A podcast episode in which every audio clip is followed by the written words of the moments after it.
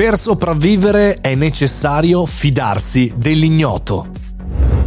Buongiorno e bentornati al caffettino, sono Mario Moroni e qui nel nostro podcast quotidiano, anche oggi alle 7.30, parliamo di riflessioni interessanti. Nella puntata del venerdì, come spesso accade, parliamo di una non news, ovvero un ragionamento che mi è venuto in mente grazie anche alle vostre sollecitazioni e quindi voglio affrontare, anzi mi voglio lanciare nell'importanza oggi nel 2022 di lavorare con l'ignoto.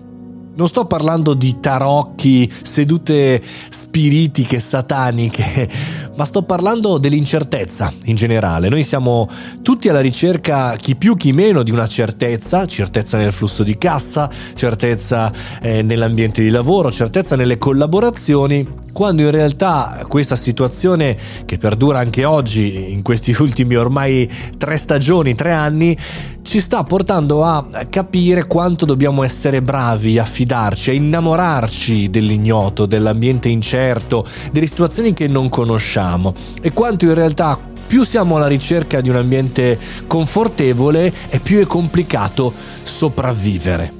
È inutile che ci giriamo intorno, noi il nostro lavoro è per sempre, sarà sempre più così, sarà sempre più così nel futuro. Dovremmo in qualche maniera autoconvincerci che è più figo così che è più bello così, che è anche più divertente così. E cominciare a mandare all'aria eh, tutti i piani, tutte le possibilità future a medio e lungo termine. Tuffarci in queste situazioni ci rende in qualche maniera un pochettino più slegati dall'obbligatorietà di essere degli automi, dei robot, degli algoritmi che ripetono cose, che fanno cose quindi ripetibili e riproducibili da una macchina noi siamo così belli come esseri umani, così bravi a reagire, a reagire a delle situazioni spesso impossibili eh, da risolvere. No? Pensate a tutta la storia dell'essere umano, a quante volte l'essere umano è riuscito a riorganizzarsi, a ripartire, a pensare che era tutto spacciato, ma che poi alla fine si andava a costruire un nuovo rinascimento, un nuovo punto di ripartenza non andate troppo a leggere soltanto perlomeno i libri della Silicon Valley, della retorica del digitale o di Seattle, dall'altra parte. Non andate lontani. Chiedete ai vostri nonni, o se siete giovanissimi, anche a quelli più grandi, fondamentalmente quante volte è capitato che nel corso della loro storia professionale, una storia umana, si sono ritrovati a poter immaginare un futuro migliore, a pensare che tutto fosse spacciato, ma a sognare un futuro?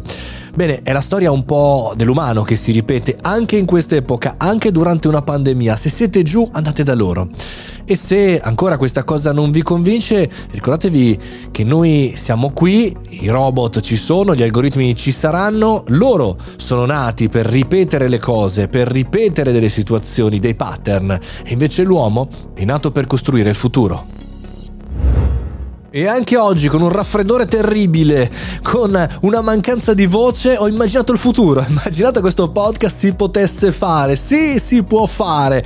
Alla Frankenstein Junior. Oggi sono qui, sono Mario Moroni, ma ci sarò anche domani. Speriamo. Incrocio le dita per il riepilogo della settimana. E poi per la prossima news, lunedì alle ore 7.30. Se vi va, venitemi a dare un'opinione sul canale Telegram Mario Moroni Canale. E noi ci sentiamo domani. Fate i bravi.